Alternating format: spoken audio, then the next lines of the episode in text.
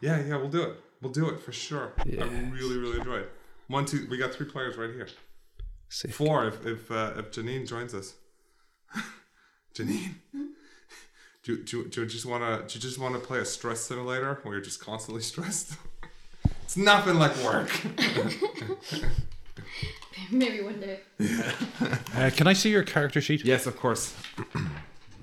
Guys, I I feel particularly guilty because twice we were supposed to play this and twice I was ill. I mean, you can't really help it, man. Yeah, I Don't worry about it. I'm gonna fuck you this time. Oh, Uh, I I need you to make an opposed roll just before we get started. sure. Uh, What am I opposing? Uh, just just roll the dice and tell, just tell the me what you cop? get. Sure. Uh, I do not have any die. I'll give them to you now in a sec. Uh, Oh, that didn't go well for you. 76. 76. All right, uh, come with me. Oh, oh, there's special things are happening that we didn't get on mic. ghost. I'm a ghost. Well, Fabio has just taken Charles outside for some secret chit chats after losing a roll. Hmm.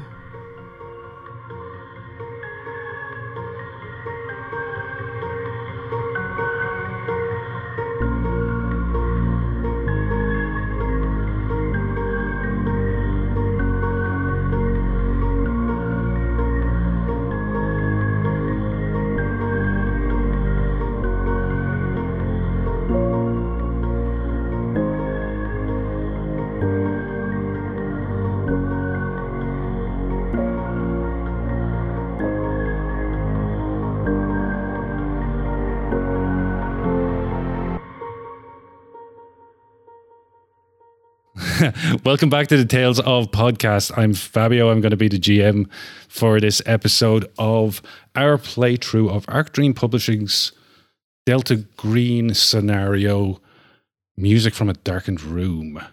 And we are really in the shit now. um, and I'm, very much looking forward to jumping back in. Charles, Yes, that's me. you are here with us today. Who are you playing? Uh, I am playing Eric Perras, also known as, and it's now canon. It was always Agent Michaels. It was never Agent Michael. Uh, yes, firefighter extraordinaire. Not at all losing his mind right now. Totally safe. Just, just, just who you'd want to open the door. Basically, greets you every time you knock. That's A who I am. stable genius with an axe. Yes, exactly. That's me. Eric. We've also got Mike. Hello. Hi, I- Mike. uh, I'm playing the character known as Lucas Boshiers, yeah. FBI special agent And where is he from? from up north.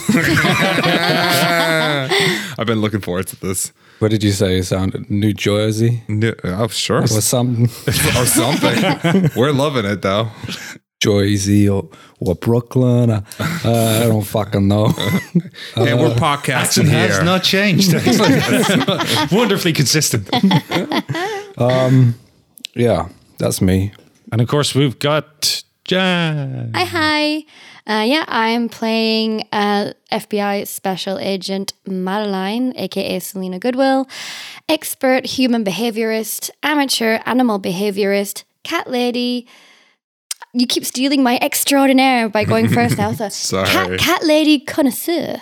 Ooh, I should have gone with that. All right, I take it back. Uh, Eric Perez is a firefighter connoisseur. That just sounds like. You're a connoisseur of firefighters. yeah, that just sounds. Collector of fireman Yeah. calendars. Yeah. Yeah, yeah, exactly. That sounds like the start of a, a movie I once saw. Never mind. Well, hello, Mr. November. Um, so yeah, we've been away for a couple of weeks because we had some illnesses. So thank you for coming back to us. Hopefully you enjoyed our. Um, let's not call them filler episodes. Uh, stand-in episodes. Our fun little brief interludes. What did we have? We had we had uh, lasers, Lasers and feelings. and feelings with special guests Patsy and Seb. And will people be hearing the other one shot we did before this goes out, or Ooh, no. can I tease it? Oh yeah, tease it all the way.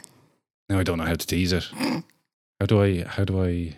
Uh, there, there are long tongues involved. What was the other one? yeah. Wasn't the pigs one, right? We're not showing off the pigs no, one. we're not. What was the big? one? Oh yeah, that will never be aired. Keep that away. Not even for Patreon I mean- supporters, if that ever happens. I'd like to think though that after Pigs at a Wedding, with our last one shot, we at least did some justice to a Grant Howard game. Yes, yes. again, So we have we we uh, we just barely managed to finish it in the time we had, but you will get to listen to it soon, Yes, maybe after Delta Green is over, who knows? possibly. Um, yeah, but yeah, the pig thing, you're not going to hear that. This is a safe space, I hear it? and uh, I don't even know what happened. No, me neither. it was out of control. Um, I also wanted to bring up the fact that we have record numbers of downloads right lately. a woohoo! So thanks everyone for um, listening, for spreading the word if that's what you're doing. Yeah, we we have on average until now had about 100, 110 downloads a month, and uh, we're recording this on 27th of February, and this month we have had 200 downloads, so almost a 100% increase. I noticed in the middle of the uh, in the middle of the month there was a day where all of a sudden we had we'd gone from having like eight average of eight downloads a day to 40. So I don't know what happened. Did someone mention us or recommend us somewhere? If so, I'm not aware of it. But hey, listeners, if you know, please tell us. We'd love to say thanks, and we are super happy to have those new listeners with us. No, I was gonna say, I was gonna say, uh, uh, yeah, it means a lot. It means a lot. It, it really does. Uh, whenever we do this, it's it's kind of uh, it's kind of fun for us, but you, you kind of don't know if anybody's gonna latch on or not. So to have people that are enjoying it, it, yeah, it feels great. It seems like some of the new people that have come in have also like binged um, some of the episodes as well, which is really exciting. So really happy about that. And uh, whilst we're on the subject, if you want to help us grow even more, why don't you leave us a five star review on your podcatcher? It will help us show up in more searches and enable more people to find us. We'd also just love to hear from you. We'd like to hear what you're enjoying about the podcast. We'd like to hear maybe do you have any games in particular, any systems you'd like to hear us play? Why don't you drop us a line? You can reach us on our socials. So far, I've only really interacted with a couple uh, of listeners of the pod. Shout out to Kid and to Vez. Thank you very much for always speaking so highly of us on Twitter. Um, anyone else, though, wants to share their thoughts, feelings, or have any suggestions of games to play, reach out to us. Um, our our main Twitter account is at Tales of Podcast, and I know that Fabio recently set up some other socials. I've forgotten the names though. Okay, fair. It's on Instagram. You'll probably find it. I mean, just a search function, right? Yeah, my, my phone is. You're nailing this. You're nailing this. The search function on on uh, podcatchers is really bad uh, for finding small podcasts. Um, so that's why you need to leave us a review, folks, and uh, we'll appear higher up in the search results. I'll put the rest of the socials in the show notes and update the end credits sometime. But enough of that bollocks. Let's get into the game. These people want to hear what's going on. Alrighty. Um, end of last episode, bit of a cliffhanger. We ended with. Shall I recap this, or have people just binged straight through to this, and they know exactly what happened? And it's like when you're binging on Netflix and you have to skip the the the, the recap. I you think can let- I skip the do a re- recap on I'll give them a bit of a recap. Yeah, Let's give them a I think recap. Our they're- they're gonna agents all one. entered um, the house on Spooner Avenue. Shit got real straight away. Uh, Agent Morgan got stuck under the floor. I think that might have been a preview, like previous to the last episode. In the last episode, Agent Morgan got laughed at by an old lady. Mm-hmm. which was way more scary. Yeah. way more damaging. Agent Madeline f- drowned in a mirror nearly. Almost. and Agent Michaels just went fucking goo goo banana pants, really. I had good coffee. that that'll do it. and the last thing we saw was Chief Buffington coming to the door. It is late in the afternoon. I think so. Yeah. Mid mid to late afternoon. It's winter, so it's already starting to get dark. Um, if we're looking down Spooner Avenue towards number 1206, there is uh, Agent Michael's truck is outside. Agent Morgan's FBI Sweet car. sedan of some sort is outside. I assume Classic. it's black. Yeah. Uh, there's also a Meadowbrook PD squad car, Yeah. and there is a police officer at the door. And if we were to walk up closer and see what was happening, we might have heard what he had just said to the uh, deranged-looking man standing in the door in the front door. But right now, towards the back of the house in the master bedroom, Agent Morgan has just found Agent Madeline lying on the ground.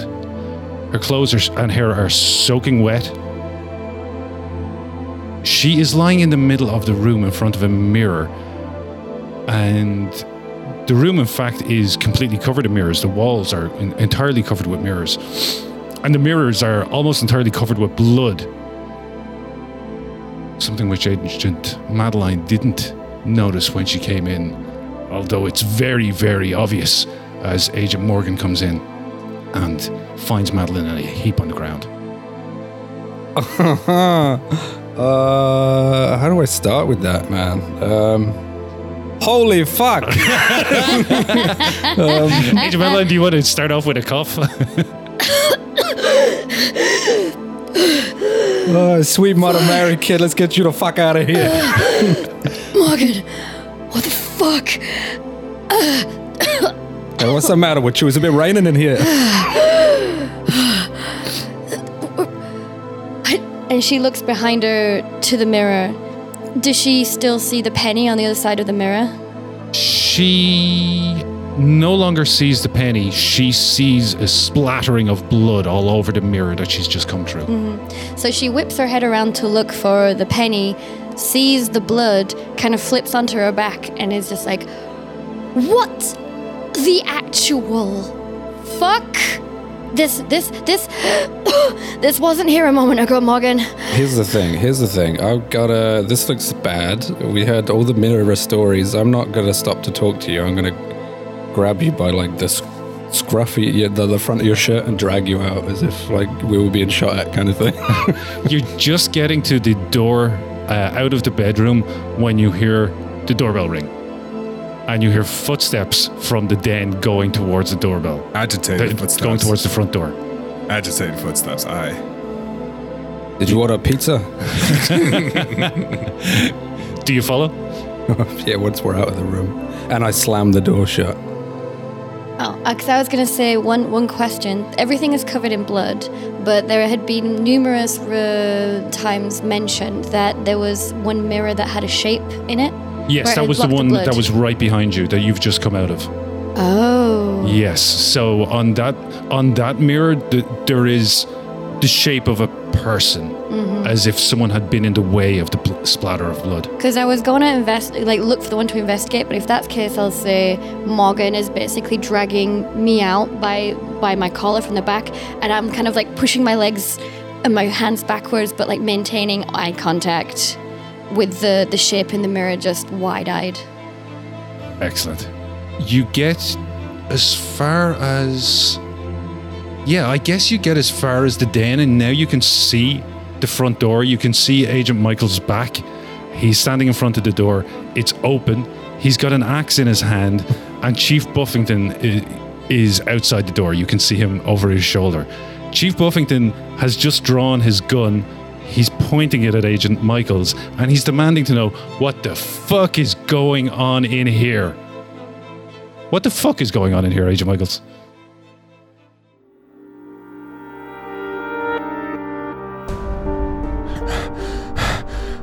Are you real? Put put the axe down, son. What? Oh, uh, yeah. No. Uh, I, d- yeah. He drops the axe. I, I, are, you- are you real? Get on the ground. Uh, yes, yes, yes, sir, sir. I'm, I'm complying. I'm complying. But are, are you, are you real? Yes, I'm fucking real. Oh, thank fuck. Oh my god. Oh. Uh, A- A- Agent Michaels is just relieved. He's got his hands on his head, like, but he's smiling and laughing. Just, I'm alive. As uh, Buffington is, he's still pointing his gun at you. He's going for his uh, handcuffs. When you lie down, he now sees Agent Morgan and Madeline behind you. Madeline's soaked in water. Um, but he's met you before, so this throws him off. He points the gun at you for a second and instantly points it away. back at Agent Michaels, realize what he's doing, holsters his gun, but still kneels down to handcuff Michaels. Does someone want to explain what is going on here, Special Agent? Ah, Chief. Good to see you. Gotta say, it's a bit of a surprise. Um, I can tell I caught you all at a bad time. I could fucking say that again. Agent Michaels is just giggling to himself on the floor. He's real. Michael, simmer down. Oh, sorry. W- what happened to her? Did you fall in a toilet? Yes, I got a fucking swirly. Obviously. Someone better start talking some sense here, or we're all gonna go talk down the station. I I take off my heels and kind of ri- wring them out a little bit, realize it's not working, throw them on the ground, and just kind of slump in the doorway behind uh, behind um, Michael's. Um, looking for my my purse that's got like a like sedatives and shit in it. I think I probably would have left it in the hallway or something. Yeah. Um, Agent Morgan, it looks like you're. It's up to you to explain to Buffington what's going on. We wanted to check out the, the scene of Donnelly's death. Made sense to come here and see if, what we could find. I remember hearing that the murder weapon, suicide weapon, whatever we want to call it, was never found. That that all sounds rational and sane, but what I'm seeing here does not match what you're talking about. We were we were back tracing. You see, we we we were, we're method investigators. We like to get into character. you know, we've been looking up a lot of the the past activity in this here house. So, uh, you know, it goes back a long way, way past Donnelly.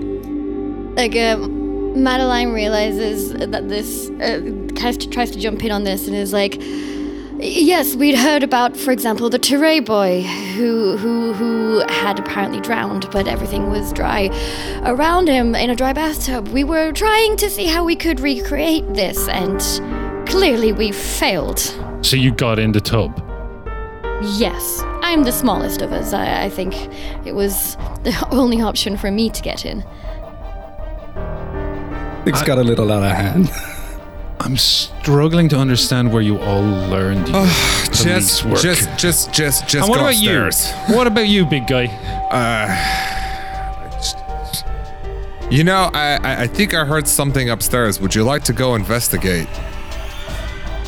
Uh, Buffington looks at uh, Morgan and he says, "This guy's with you, right? yes. You vouch for him? Is he crazy?" 20 minutes ago, he seemed fine. I did, did I? I, I, I guess I did. Yeah, sure. Yes. All right, I'm gonna need.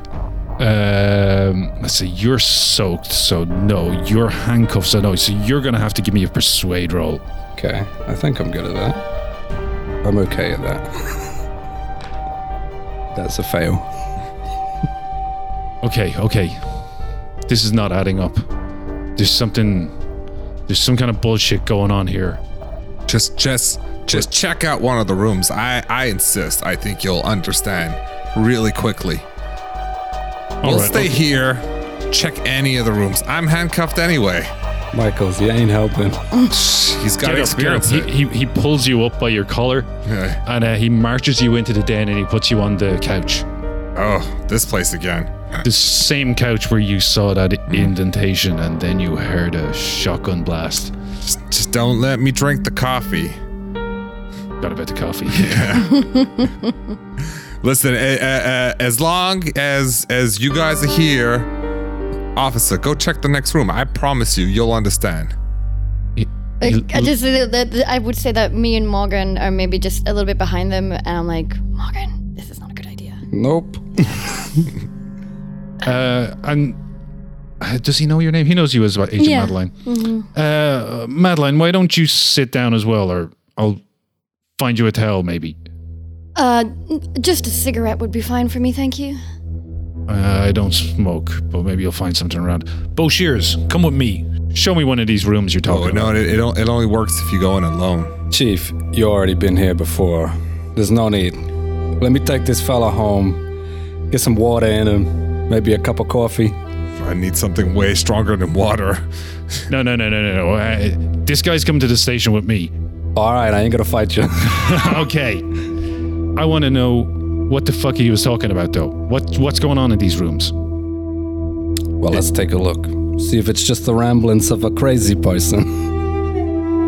He um, he leads you to the master bedroom. You both walk in. It's the scene that you left. It's the blood is on the the mirrors. He seems unfazed by this. He's already seen this. Um, he goes over to where you fell out of the mirror, and there's a pool of water. He's like just mumbling to himself under his breath, and he was like, "Okay, which other rooms were you in?" Spent some time up in the attic. All right, come on, come with me. he marches you up the stairs. He has a look. Can I say at this time I'm still downstairs with with Michaels, uh, and I I have found my purse. I have found my cigarettes, and I'm now looking for a sedative to potentially shut him up. Yes, yes. Would you would you say that I? I mean, I think we said before I probably would have had something like that in my purse. Uh, what's your background? Um, like uh, biology and psychology. Um, oh, uh, uh, not as a doctor, but as a this is your personal stuff, or you have you carrying this as part of your your kit. Uh, yeah, I think I have a med kit, but we said there would probably be some kind of like psych like psychiatric uh, Yeah. and other kind of medicines for. Sure. Yeah. Yeah. I don't see any reason why why you shouldn't have whether it's your own prescription or you you have it for other reasons. You'd probably it would probably be your own prescription. But like- let's say you definitely like diazepam is for calming down. Wait, right? wait. Tell me you have to go to the car to get that, and you just leave me in the room. No, I'm not please, leaving you in the room. Please do it. I'm handcuffed and on the chairs. I'm I'm I'm taking a fistful of diazepam and shoving it in your mouth. he needs to pull. You need to shush now, Michaels. Shush. Shush, shush, shush. Why don't you wash it down with a lovely coffee? Oh, don't even tempt me. I've got my hand over his mouth to say, yes, yes, yum, yum, yum, yum. Chew, chew, chew. There's a good boy. Is it just the chief here? There's no other cops. it's just the chief. All right. So, Chief, um, you, you this happens. You you you, you drug Michaels so that he shuts up, and a couple of minutes later, you hear the footsteps coming down the stairs, and it's a uh, it's Agent Morgan and Chief Buffington. Prob- you probably talked to me as well. Yeah. Yeah, calm me down a little. But when while he's looking around, I would like to like look in my coat pocket Mm-hmm. for the evidence bag to see if it's still. That's It's there, yeah, and there's a straight razor, bloody razor's straight there. razor in it. Okay. I want to show that to the chief. Yeah, all right. When we're upstairs, I guess. Okay, tell me what you do. Uh, listen, Chief, you've been in this house before. I want you to tell me, off the record, you see anything funny while you was here? Funny, haha, or funny I think you mean I don't mean funny, haha. Um, he says, "No, no. What do you mean? I didn't see anything funny. I mean, there was a murder. There's blood all over the place. What do you mean funny? What do you mean? What do you Weird. mean funny? Unnatural. Weird stuff happening. You know, you You- ever seen a black cat cross your path? Think, whoa, fuck, seven years bad luck. That kind of bad, bad juju going on. Any- Anything like this? Any of your, any of your boys say anything like this? Uh, Chief Buffington, he, he he takes a moment and he turns around. And he looks out the window, and uh, he seems to take interest in something that's up the street, maybe. And uh, without turning around, he says to you, um, "You're with the FBI, right?" Yes, sir. And he turns around. And he says, "You guys don't usually get into that sort of stuff, except on TV." I thought. Well, if there's something uh, my mother taught me, it was always believe what you see on TV. Because it sounds crazy, but I did feel something. A couple of days after the murder, I was. All the evidence had been collected, and the guys had all left. Forensics had packed up, and I was here on my own. And it just felt weird. I, I, I, I don't know. I don't know. It just felt weird. You, f- you felt something? No. But that fella downstairs, God, let me tell you, he never shuts up. Said he saw something. I want to know if he's completely lost his mind or if there's something to it. You think he's uh, fully compos mentis, this kid? Or, uh... Don't know the meaning of the word, sir. Let's go back down and talk to your weird friend. One more thing, Chief. Yeah. Who was it in charge of evidence collection here? Uh, that was Robertson. I think leads our forensics team. With the with the local police. One of your boys? Uh, it was yeah. That, that, that was local department. Why? You might want to have a word with Robertson. I found this in the kitchen sink. Right in view. And I show him the razor. He stares at it in disbelief. He's. You found it where? Sitting in plain view, kitchen sink. He reaches out to take it from you. Do you him Uh, take uh, it? I'm gonna have to take this to the the FBI to process. That's that's crazy. That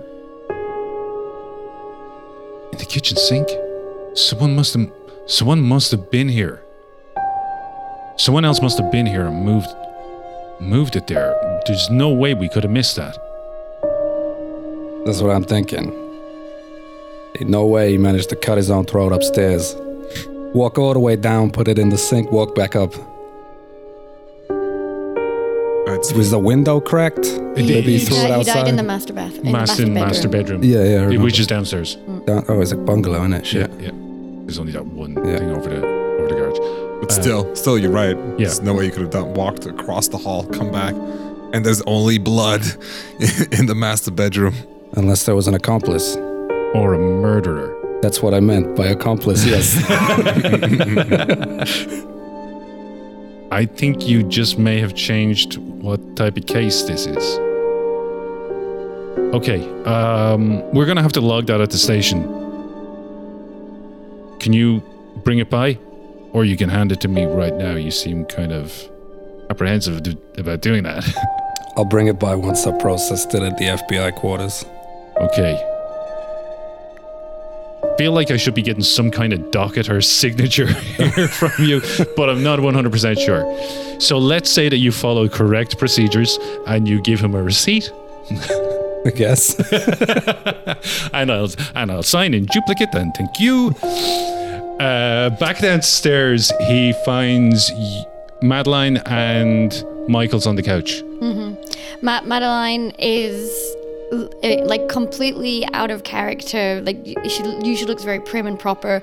She's somewhat spread eagled with one foot upon the couch with her um, disheveled suit, smoking a cigarette, and uh, and trying to look really casual, like she hasn't just frantically stuffed a bunch of pills down Agent Michael's throat.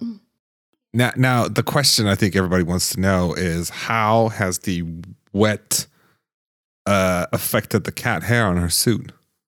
Oh, there's like a whole it's like a whole layer that you could probably wring your fingers across it and pull out clumps. I mean, it could technically be like a, an extra layer of body armor at this point. I like that. Yeah. Hair completely in disarray, probably big panda eyes. Uh, how is Michael's looking? Uh, he is uh, zonked out somewhat.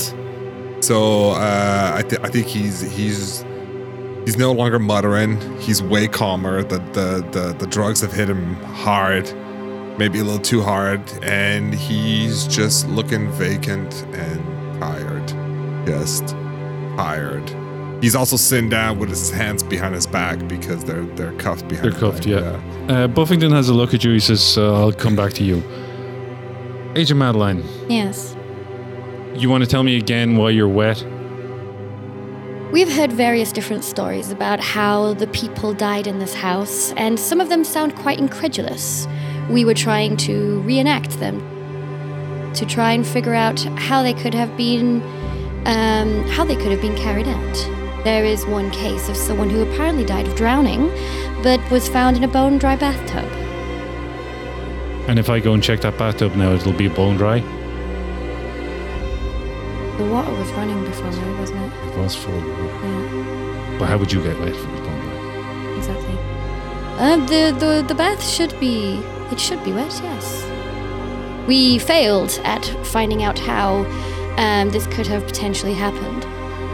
You want to explain the puddle in the middle of the floor in the master bedroom? The what? There's a big puddle right in the middle of the floor. Looks like maybe someone fell on the ground and they were soaked. Was that you? Oh yes, I must have slipped. Stupid me. Stockings, you know. Right, this sounds like a lot of bullshit. I'm gonna go take a look in that bathroom myself. Go with him. And he leaves the room. uh, she follows. Okay. Um, he gets to the bathroom with you. He takes a look around. The bathtub is bone dry. He looks back at you and says, I don't I don't know what's going on here. But it seems really fucking weird. I think you guys are bullshitting me. I'm not happy about it. What would you like to hear from us? I'd like to hear what the fuck happened. Real, what happened? Hmm. Did you see something here? Is there some weird shit going on in my town? I want to know about it. Wait, wait, wait, wait, wait. I think that Sorry, sorry. Just before- where's Agent Morgan? I'm, with, I'm in the room with you. Okay, cool. I think that this house has a lot of history that can lead to imagine imaginations to run high. Yeah, well, And that is why one of the reasons why we've come to investigate it. We we are curious about how Donnelly's death was so strange. And we would like to be able to put it rationally and logically to rest. give me a humint roll. Fail. Um, okay. Buffington, he does not look like he's believing you. Um, but for some reason, he kind of backs off. And um, he says, uh, I want you to keep me up to date on what's going on here. Or I want you out of my fucking town. Okay? And um, I'm gonna let your friend go but I'm not happy about it. The only reason I'm going to let him go is because I don't know what to write in the paperwork. You got off lucky. Now, uh, get your shit together, get out of this house. If you're going to come back here, I want my department informed. I don't want you just turning up at this house scaring the neighbors. We got some really weird calls from the ne- some old lady across the street. I'm not going to go into the details on it, but it's. I thought it was bullshit, but now maybe, maybe she was telling us the truth. Oh, what did she say? Some really weird guy, weird firefighter. she heard noises. Uh, there were noises coming from the house for uh, several hours this morning and this afternoon. That's why I'm here. I didn't expect to find you guys here. Anyway, as I said, let's get you out of here. Get, let's get this place locked up. And he comes back to the den. He off he uncuffs you, uh, uncuffs Michaels, and leads you all out of the house. Who has the key? We all have a key. You shouldn't all have a key. Oh no, Give me those sorry, I, I keys. thought I thought I thought you, the GM, were ask, was asking that. Who's got the key here? Yeah, I'll lock up. I'll lock up. Give me the key. This is my jurisdiction, officer. This is my town, agent. It I'm a doesn't federal agent, sir. With all due respect. I don't know where your jurisdiction comes in on this. You have not proven that to me at all yet. Well, then you can speak to my boss. I don't want to have any trouble here, sir. Maybe I will speak with your boss. Go ahead. This is all cleared out. Fucking federal bastards. Look, officer, I want to work together, okay? Let's not step on each other's toes here. A- Agent Michaels just mumbles to himself. Doesn't matter. The house will let you in if you want to he pretends not to hear you. I nudge uh, Michael's very hard in the ribs. Uh, Morgan, walk with me to my car. Okay, yeah. He leaves the other two of you behind. He says, Listen, Morgan, I don't know what shit's going on here. And I'd like to help you out, because I don't like weird shit going down in my town. But you gotta work with me. You gotta give me something. Did you learn anything? I wanna know about it. You wanna go back to that house? I wanna know about it. You wanna do any weird shit in my town? I want to know about it before it happens. And if I don't know about it before it happens and I find out that it happened, there's gonna be fucking trouble. You got a chief?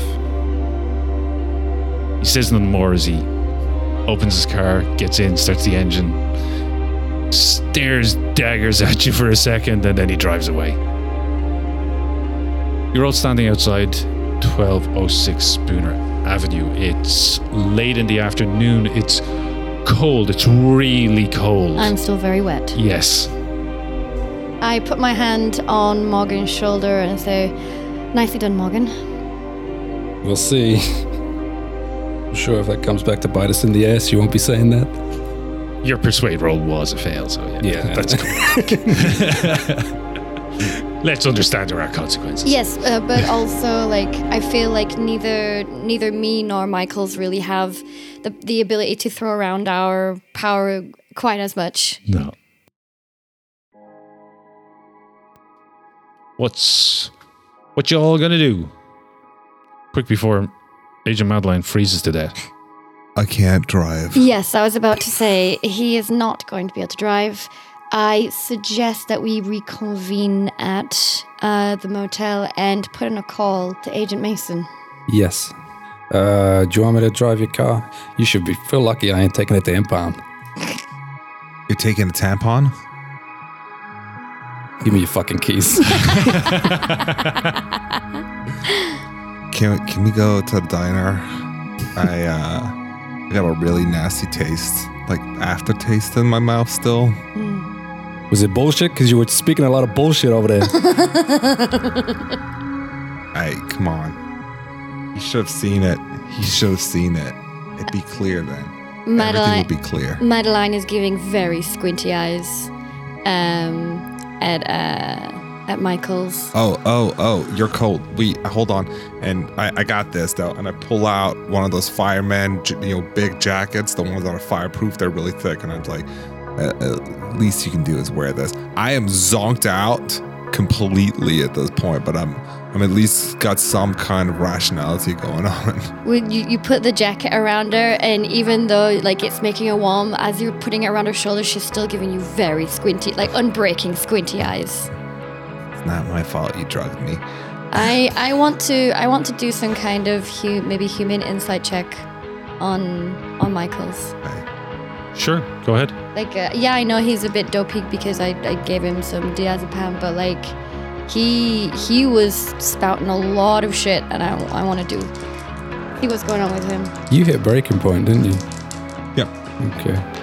I, I, I put it, I, I deferred it to my parents again, but uh, Uh, so you didn't pass your breaking point, or you did pass your breaking point? yeah, yeah. I, I think I went I went below and we, we pushed it over, so I'm at 39, and my my breaking point is 38. Okay. I need to piss the wrong way, and I will lose it. no! What you get on you, you meant? I, I passed. You passed. Um, do you want to tell her what she gets from you? Uh, I mean, it's a, your mental state, I guess. I mean, he is he is drugged, obviously, so it's difficult to tell exactly what's going on. But, But you- I but I saw him before he was drugged. yeah, he's And like the last time I saw him before that, he seemed completely fine. yep. Yeah, I guess we could describe it as like a, a sort of a manic episode. He seemed to be going through. Um, maybe he had been triggered by something that he saw in the house. Uh, surely he couldn't descend into descend to this level of um, uh, disassociation so quickly. You were only in the house for, well, it felt like probably 30 minutes. I but But but, but, Biffing- time. but Buffington did say that he got he'd heard about noises in the morning and the afternoon. For hours, yeah. Yeah. I yeah yeah yeah because because it only feels like we've been in for what? How long did you say? It felt like you've been there maybe 30 minutes. Uh, maybe forty minutes, but. Fighting with the GM is always good, but uh, uh, uh, it clearly hours have gone by. Yes, Hours. it's it's getting dark. Right. It is dark now, I guess. Uh, Selena lights another cigarette and draws very, very long on it. One breath. so where are you guys headed now? To the diner. I, Okay. I jump Well, in Morgan's car to drive and I like like pushing Michael's down, like, come on, come on, oh trying wait to get wait him wait! into the No, door. I'm I'm. I, Are you in the truck? You're, yeah, then I might as well drive. If you're going to drive my truck, I might as well stay in the truck. Okay. Um, are you going back to the motel to get changed? Yes. Yeah. Okay. Because Uh, we, we said the diner is opposite the motel, so Yeah. then I take Morgan's car Well, no, To- it's it's a bit of a drive away, but it's not so far. because I was going to say because the next morning we said that there was a diner opposite and we just walked over to get breakfast. Oh well, th- there could be another diner you're talking about. I, I thought we were talking about the first diner that we were in. So you're going to the one that's by the by the um, motel. Yeah. Okay, cool. Uh, I, I just want to add a little thing. As zonked out as I am, I am a good firefighter. I uh, picked up picked up my axe and put it back in the truck.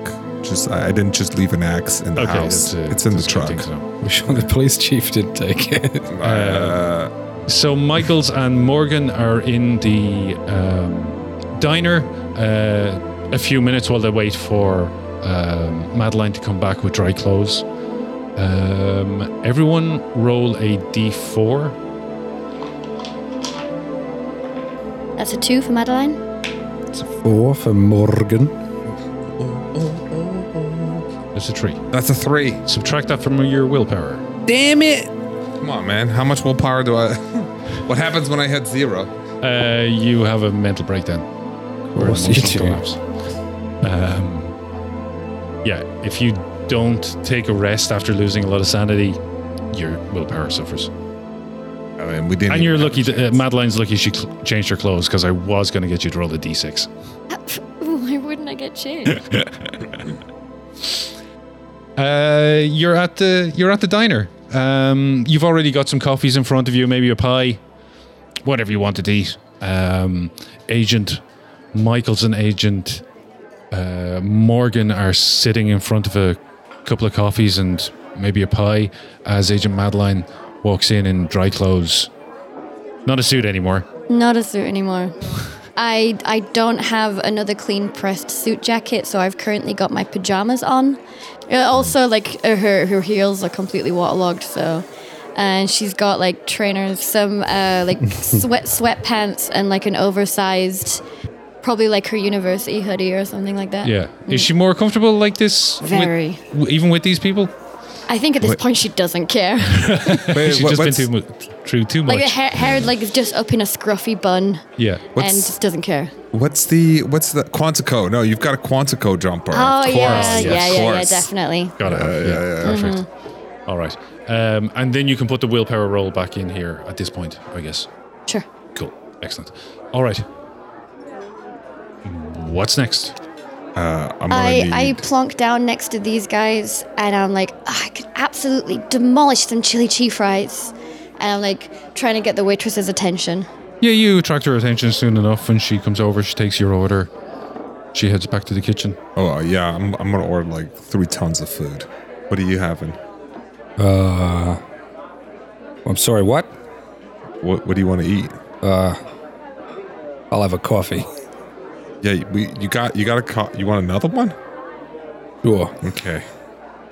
Yeah, Uh, just- I'll- I'll- Morgan's just staring wide eyed. Don't worry, I'm, I'm gonna order half the menu. I, I ordered three different items on the menu. Okay, so do you want to tell each other what happened to you all at the house? I think we're both first like, Michaels, what the fuck? Nah, you guys go first.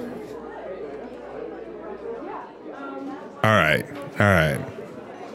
And uh, a little bit of clarity comes back into Michael's eyes.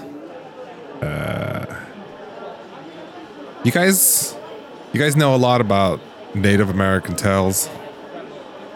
I can't say it's my specialty. What are you? You're gonna get all spiritual on us now. Yeah, Yeah. You know, like a lot of people think, uh, oh, what's the name of the bad juju one? Um, oh, Wendigo, yeah. A lot of people think that the Wendigo is is is supposed to be some kind of crazy monster, but it's not. See, in the stories, what happens is if you get too, if you have too much avarice in your life, that's when you start to that's when you start to transform. All their stories are about either following the right path, you know, nature's path, or they're about diverting, being selfish, or doing things the wrong way, and then you transforming and becoming something else. I think I think that's what happened at this house. Somebody did something real bad, or somebody wanted something real bad. Now, the house, the house is acting that out. It's simple. It all makes sense. It's clear as daylight. Perfect. Job done. D- Go tell Agent I Mason. want you Get to the both fuck take back a, home. make a sand roll for listening to that. really? No. Cle- Slap him on the back of the head. What the, what's the matter with you? Well, I'm telling you, man. The house is it's got real power. It's what it is. Simple as that. No, you don't need to figure out anything else. I mean, clearly, like I, I saw the dead boy. You probably took a shower. I don't know what you were doing. You, I, I, you saw some dead bones underneath the house. Why would the house have dead bones underneath it? I'm telling you, man. It all makes sense. You're right. The bones must be from some ancient burial mound. Nah, the spirits come come, back to haunt us. Don't give all. me that Stephen King bullshit. Come on. Come on. I'm serious here. This is it. Michaels, it's kind of hard to take you seriously when you are drooling. This is- I'm not the one that drugged me. Oh, God. It is. It's all over me as well. How much did you give him? Enough to shut him up. I believe you described it as a handful, right? Fistful. I, I think she ga- fistful. I think she gave enough to knock out a horse. But that's okay because people always say I'm built like a horse. Actually, you know what? I'm going to ask you to give me a con check. Let's go. I, I'm so sorry. I'm, I don't. I mean, as a as a medical professional, I would have known not to give him a stupid amount. Not to kill him. 28. 28. That's a pass? Uh, oh, good point. Probably. Should be. Yeah, you must have a high constitution. I sure do. I got 70. You're drowsy, but you're you're not falling asleep. Nah. Not, not until I eat. Morgan, what happened to you in the house? Uh, well, you know about the hole in the kitchen? Was the Living room. That was in the front room, yeah. The, Oh. um, uh, what's the name of the room? Do, do, do, do, do. Did, did it lead to an open It's the dining room. It was in the dining room. Hmm. Yeah, I got grabbed that by a big fucking rat or something. Uh, Is that what it was? It was a big rat. Solved it. maybe it was a Wendigo. Nope. Uh, then upstairs, you know, I thought I saw some stuff. Was it the rat again? No, no, no rats this time. Something much bigger, much scarier. Like my ma.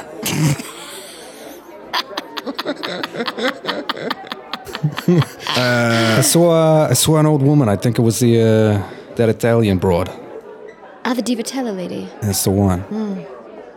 And uh, smelled some gas. Wait, Spoke to another lady. I we recently researched all this, so Yeah. it was like, So, you guys remember Jan Janine Aiken, ah, the gas leak. the gas leak guy? That's the one. Could have sworn I was reliving it. shotgun. I heard a shotgun. Where, where were you? Wait, from outside? From inside? No, from inside the house. The night before, I heard the piano. And I saw a blue boy. I also saw the boy. Was he blue? He was. I went into the bathroom and the bathtub was filling up with water, so I went to I went to pull out the plug and suddenly the boy was there right in front of me. And then I saw uh, the Wheeler woman in the mirror. And then, okay, you're not going to believe this, fellas, but Oh, try me. there was, I kicked, I kicked a penny, and it went instead of hitting the mirror and bouncing off, it went right through to the other side. And when I reached in to grab it, I can't even I can't even begin to make logic of it, but it was like I was suddenly in a in a lake or something. I was pulled through and I I swam for my life. I almost drowned. Yes, okay, don't have to look at me like that. I know how stupid that sounds. Oh no, it sounds rational. It sounds more rational than the fucking rat. Strangely enough, though, all of that blood on the mirrors, it it wasn't there when I went in. But you you did see you did see that shape, that outline in the mirror, right, Morgan? Mm, just like in the report. That's the mirror that I got pulled through. It's got to be another hallucination, right? Oh, well, I just magically hallucinated all that fucking water all over me. Well, well, I, I mean, seeing the blood, not there, right? Oh, I see. Hey, hey, hey. Has the house called out to any of you guys? What do you What do you mean called mean? out? This morning, last night, I don't know, the early hours. My parents called me. Except, it weren't my parents. yes, uh, I think I think you mentioned this to us previously. He's crazy. He's repeating himself. It's Yeah. All I'm saying is watch out. House is gonna call out to you now. You've seen its power. You you say that with quite some conviction. All makes sense now. It all makes sense now. Ain't too far fetched. It's what happened to Donnelly, no? What say you we call Mason? I think that's a very good idea, especially if um, Buffington is going to start riding our asses more. It's going to make investigating a bit more difficult. Cool. Okay, so you're going to call Mason. Yes. Where are you calling them from? Hotel room, I think.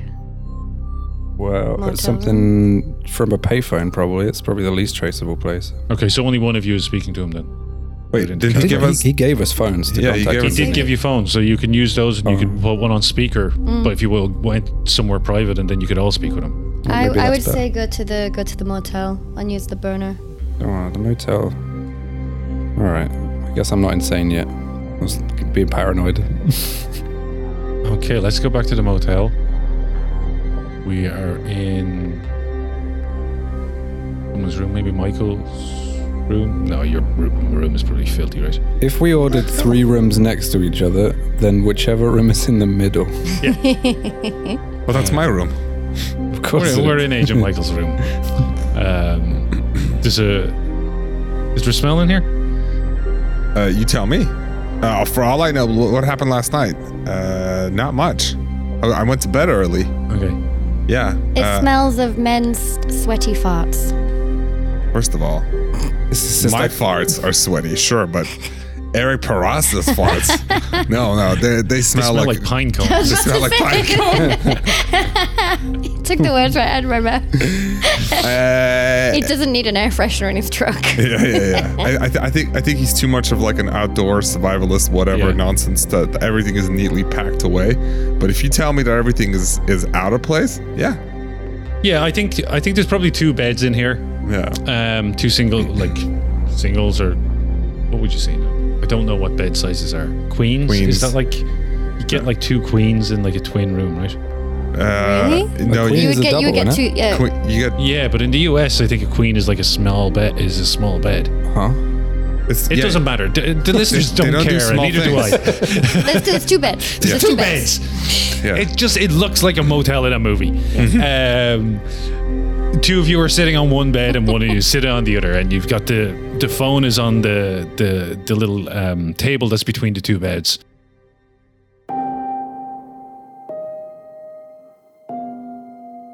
Do you want me to remind you of the briefing? Yes. So, the original briefing for Operation Iago. The agents are to determine the cause of FBI Special Agent Arthur Donnelly's recent death. Uh, they are to focus attention on the house at 1206 Spooner Avenue and determine whether it represents an ongoing threat to the public. Once those two protocols are complete, the agents are to inform their contact and ask for further instructions. Do you feel those two protocols are complete? Yeah. Uh, I, I feel like we've determined it is a threat to the public, but we don't know exactly what happened to Donnelly. I think it's fairly straightforward what happened to Donnelly. Hmm. Because we all experienced the same shit in the house. Plus, you got his old write-ins Yeah. on the uh, green box. And also, But we don't know that any of the people committed suicide. well, look, we don't know that. We don't know anything for sure. But we and know. none of these murders slash suicides had that much evidence around them. Aye. But it's pretty clear from first-hand experience that he went in there, got talked to, got called by the house, or however Michaels put it, and went nuts and killed himself through some hallucination. I would say you would we could we could boil it down to unnatural occurrences in the house caused him to either kill himself or kill him. He died by something unnatural in the house. Yeah, don't don't forget he got obsessed with the house. He was possessed or something. It's clear as daylight. I Okay, it's cool. clear enough. Deliver your report. You dialed the number and placed the phone on the table, and Agent Mason answers. M Cell, what's your report?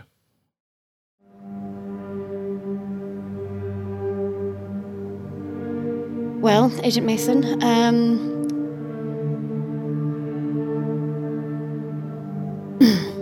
We can absolutely confirm that 1206 Spooner Avenue poses a threat to the public. Since the death of the Wheeler family, every family that has moved in has had at least one death, and there seems to be no signs of the house stopping from continuing to change hands. We've encountered various unnatural phenomena in the house firsthand, and it would appear Donnelly's cause of death is from some form of unnatural influence from the house. Mason takes a second to respond. You can hear him breathing heavily on the other side, end of the line, and he goes, Okay, yeah. That is about what I was expecting. Um, by all accounts, Donnelly was a solid man, solid agent. It's very strange that he would have just done something like that without some other influence. Do you have any idea of the source of this unnatural incursion in the house? We have some suspicions. I think it would require slightly more research, but we do have leads. Okay. I want you to follow up those leads. Um, as quickly as possible, really, because uh, we don't know when someone else is going to get harmed. Um, if you need to stop people getting inside the house, do that. Cover up what has happened. Don't let anyone else figure out what's happening. We have already ourselves been um, stopped from re entering the house without police presence now. Oh shit. Okay, well, um, you're gonna have to do it without the police finding out. Of course. Though hopefully this means we won't see members of the public trying to enter anytime soon. Okay, you find anything in that green box? Oh boy. Yeah. Found a lot of journals. Donnelly documenting his uh, deteriorating mental state. Okay. I don't remember too much what we picked up. We learned about the. We learned some stuff about the murders, the previous It's the murders. whole the whole passage is in Discord if you wanna. There was Have a bur- look. the burned photographs. yeah, he was taking pictures of the mirrors, wasn't he? You want me to read it out again? Yes, please. The torn notebook pages are filled with the scrawl of Donnelly's handwriting. The first pages are the most coherent. They give a sense that 1206 Spooner Avenue had consumed Donnelly's mind for years. Being a local, Donnelly had heard many stories of the Spooner Avenue house, particularly as a child. The thought that it was truly haunted never crossed his mind until Amanda Braintree's death a few years back. After investigating the house under the guise of a would be buyer, Donnelly found himself actually considering purchasing it. But like a cold, he shook its strange, unnatural attraction off. He sent word up to Delta Green and waited. Seems Delta Green never replied. The notes resume when Yamila Sari entered the picture, but they are haphazard and disjointed. Donnelly tried to dissuade her from buying the house, but he recognized that same unnatural fervor in her eyes that had once toyed with him. She could not be convinced, and he could not bring himself to do worse. Donnelly stepped up surveillance on Asari when she seemed to isolate herself in the house. The last few pages of the notebook are filled with increasingly bizarre statements, written almost like math equations. They don't seem to be in any order. Reading these pages paints a picture of a man bent on a single purpose, uncovering the secret of 1206 Spooner Avenue, like a member of the bomb squad might go about defusing an explosive. So, what do you say to Mason? We got O'Donnelly's notes from his own investigation. From before he tried to reach Delta Green, but apparently there was no response.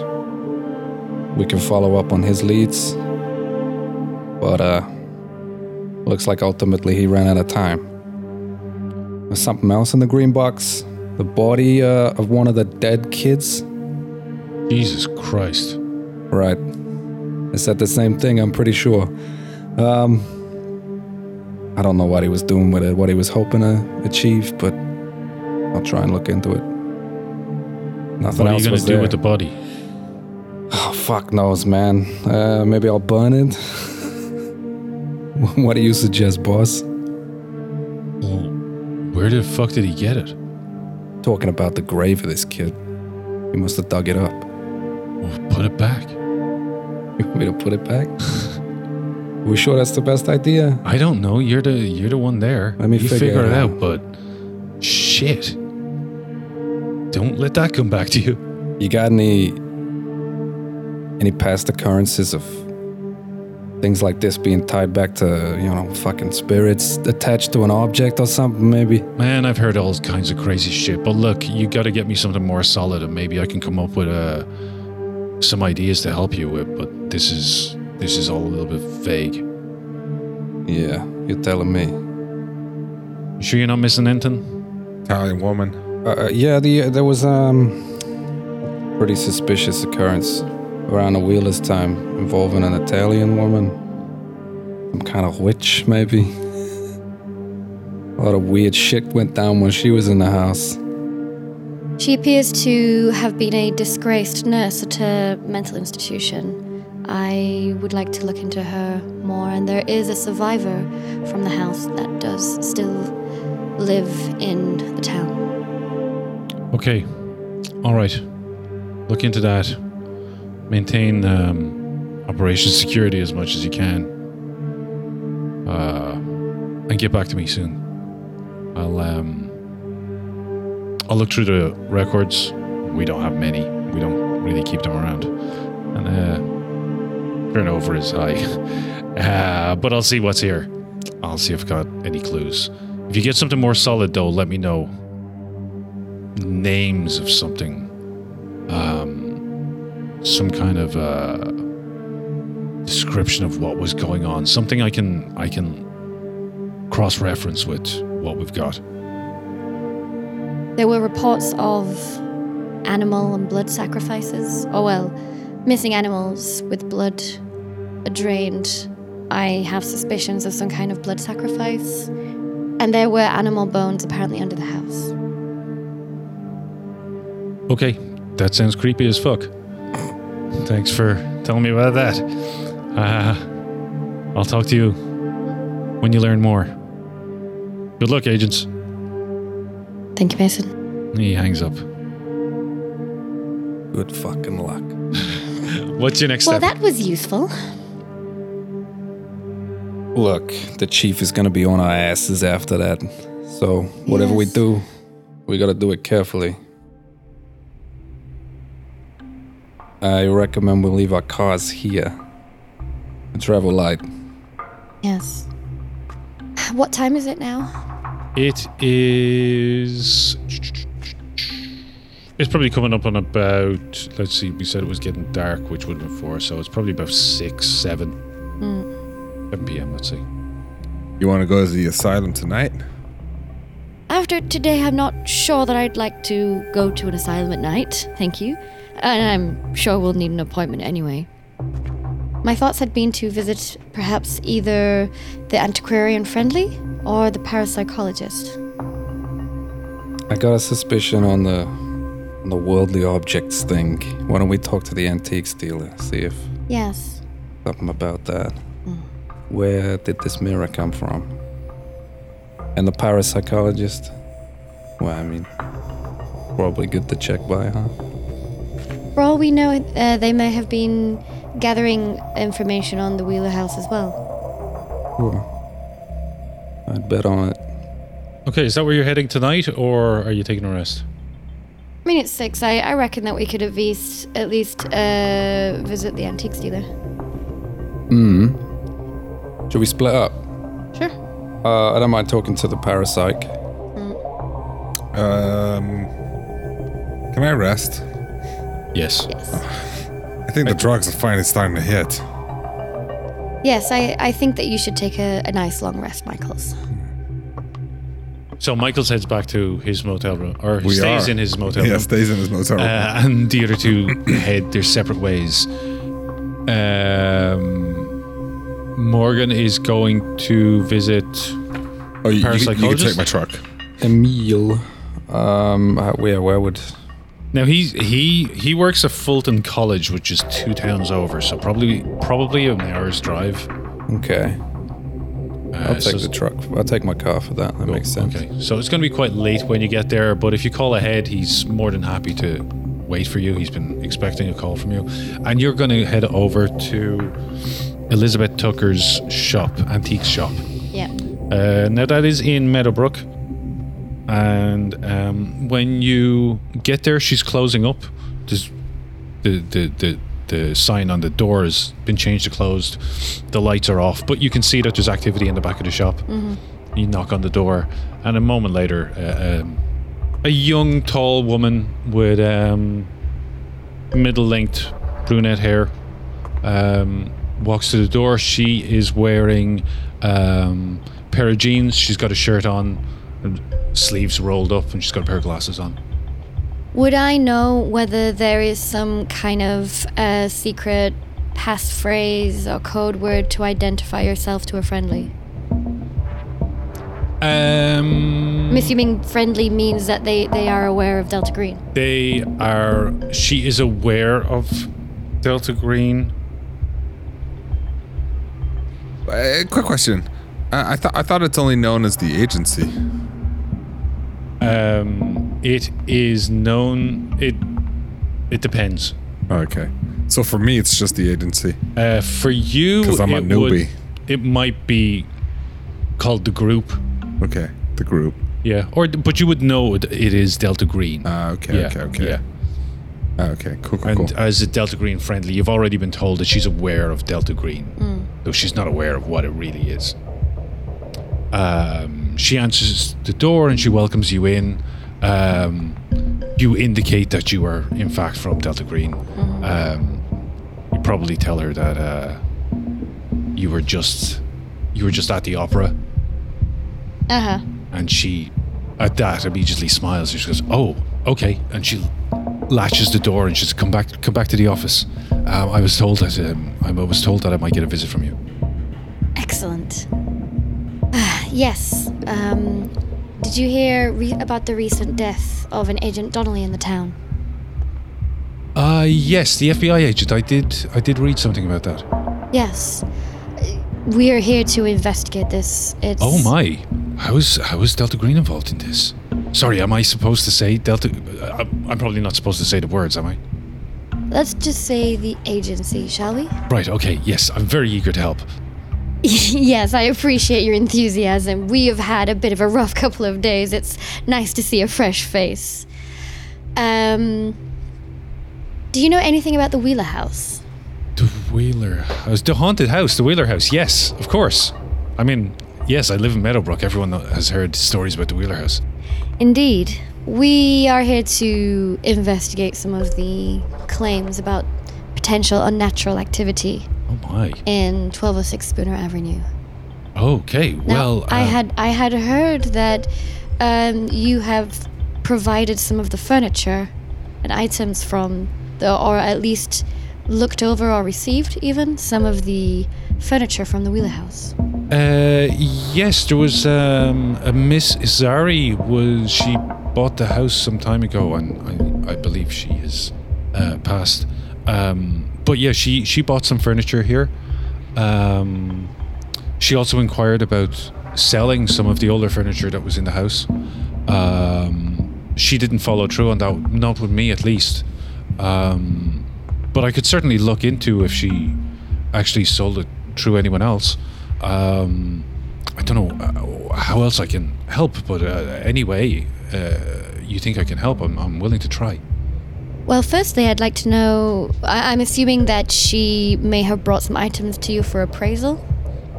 Um, she did not bring the items with her. She had photographs. They were large. They were quite large. There was. Uh, hmm. Let me think. Uh, uh, uh, just just a moment. And she goes to her, her laptop and she she goes looking for something. Ah, yes, here it is. Here it is. Um, she was hoping to sell. Let's see. She had. Uh, oh, yes, it was a very interesting armoire. Um, I couldn't find a buyer for it at the time, so I didn't follow up on it. Um, there was a piano as well. She was looking to sell, I believe, and an end table. Oh, I, I, I did buy the end. I did take the end table from her. Um, wonder.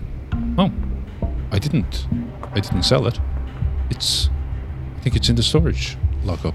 I would love to see it. Okay, um, it's not here. The store is too small, but um, uh, it's. I have a, a, a lockup just outside town where I keep some of the larger items. Um, we we could go there now if you like. Uh, yes, I would very much like to see that, thank you. Although I do have a few more questions before we go. What can you tell me about the piano? It was uh, it was an upright piano. Um, I only saw a photograph, but it looked to be in good condition. It was probably 1920s, 1930s that it was made. It wasn't particularly old, um, but it was a nice piece. I'm sure uh, if she did sell it, I'll be able to find it. It might take me a couple of days. Yes, that piano is no longer in the house, so I presume that she has sold it. She must have sold it then. Yes. And the armoire? The armoire. Yes. It was a modern American style, 1940s, I believe. Um, again, I don't know where it w- went, but I can probably find it. It was a nice piece, and there's not many antique sellers around this area. I just call my contacts. I'm sure I can find who sold it and where it went. Yes, that would be wonderful. Great. And one one more thing before we leave. Would you say that there may have been anything strange about Izari's state of mind? Hmm. It's quite a while now that I s- since I spoke with her. Uh, let me think. She seemed fine when I met her. I don't remember thinking there was anything unusual going on. Um, I do remember though, after her death, some of my customers mentioning the death happening and uh, that they had met her briefly when she had first arrived in the town. But um, yeah, the the story was she seemed to have um, shut herself off in the house and hadn't seen anything uh, anyone for quite some time before her she died. But she seemed happy and lucid or nothing remarkable when you spoke to when her. When I spoke to her, yes, she seemed fine. The, again, this was she had just moved into the house. She was moving old stuff out and moving her own stuff in. Mm. Um, she was very much getting settled at that time. Mm-hmm. I did not see her again after she'd been living in the house for a while. Did uh, did ancient Donnelly ever come by here to talk to you? Donnelly. No, not that I recall. I see. Don't believe I ever met him. I see. Um, well, that's at least somewhat useful. Thank you. And now, if if we could go and take a look at this end table, I would be very much appreciative. Absolutely, my car is outside. It's probably a 20 minute drive. Um, she And- locks up and leads you to her car. And as we're on the drive, I don't probably cut over, but on, oh, as we're on the drive, I want to ask her like um, about uh, what she knows about uh, the house, the Wheeler house, and maybe the Wheelers or Divitello, if she knows anything about that. Um, she does not know. She, at least not off the top of her head, but she's willing to do research and find out and learn anything that she can. I ask her to please do so. Cool. Okay. Um, Agent Morgan was going to the parapsychologist course. Yeah. About an hour's drive away. By the time they're on their way to the lockup, um, I think you're probably arriving at Fulton College. Um, it's quite dark now. Most of the lights in the college are off. Um, certainly, the main building, uh, the doors are closed. You can see the students every so often leave the library, doing some late studies. Um, you pass by some halls of residence, and there's uh, people in there. There's activity in there, but the main buildings are quite dark. Um, apart from the building where Emil Yarrow works, you can see that there's one office light on. Um, and when you go in and you go to the office that you were told to where where you were told you were, could could find Dr. Emil Yarrow, parapsychologist. Um, he opens the door when you knock and asks how he can help. Good evening, Dr. Yarrow. It's uh, Agent Boshiers. I called ahead. Ah, Agent Boshears. Yes, yes, come on in. And he leads you into his office. He is mid 40s. He's quite overweight. Um, he's got a. Give me a HUMINT roll. Pass. That's a critical success, or is it different to Call of Cthulhu if it's doubles? Doubles is a pass or a fail, yeah, whether it's over or under. It, so that's a critical Critical success. success, yeah. he comes across as a very confident man um, even in this just in this short interaction as you as he brings you into his office and you look around and you can see that the walls are covered in like certificates and so on. There's photographs of him with various people that you don't recognize but he looks very pleased to be taken to have his picture taken with them. Um, he gives off a sense of extreme confidence, which you immediately recognize as being like a mask over like uh, complete um, uh, lack of confidence in himself. So he's a lot of bluster, this man. Um, he offers a, a seat to you, and then he sits behind his massive oak desk that's covered in papers uh, that are scattered around in a very um, almost deliberately chaotic manner.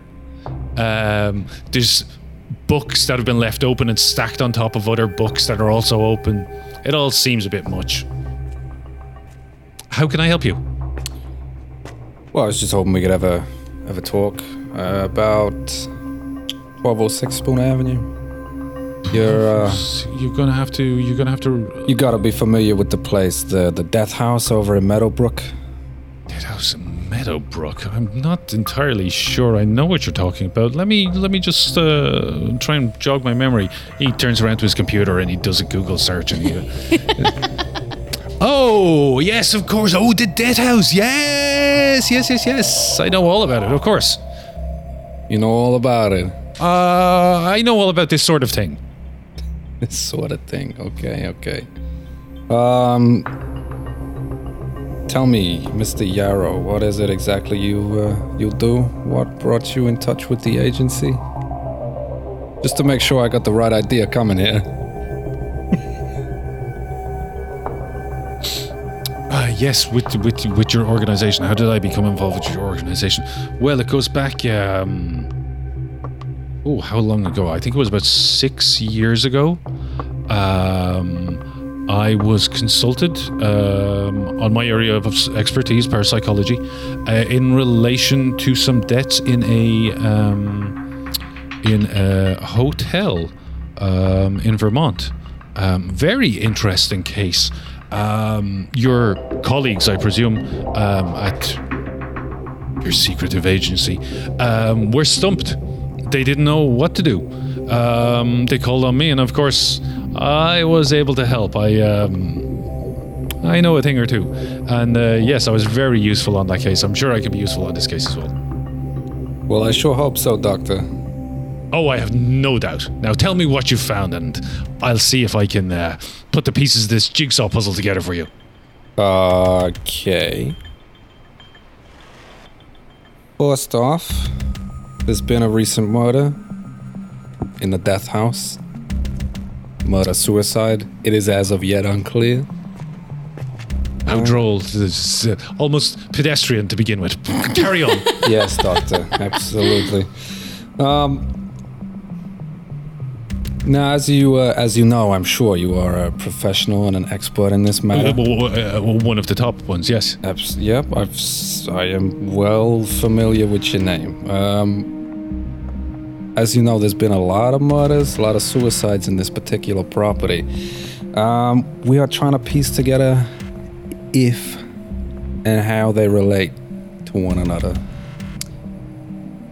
Now, please, I am not as intelligent or well well educated as yourself. You know, I'm Oh, merely don't an agent of the law.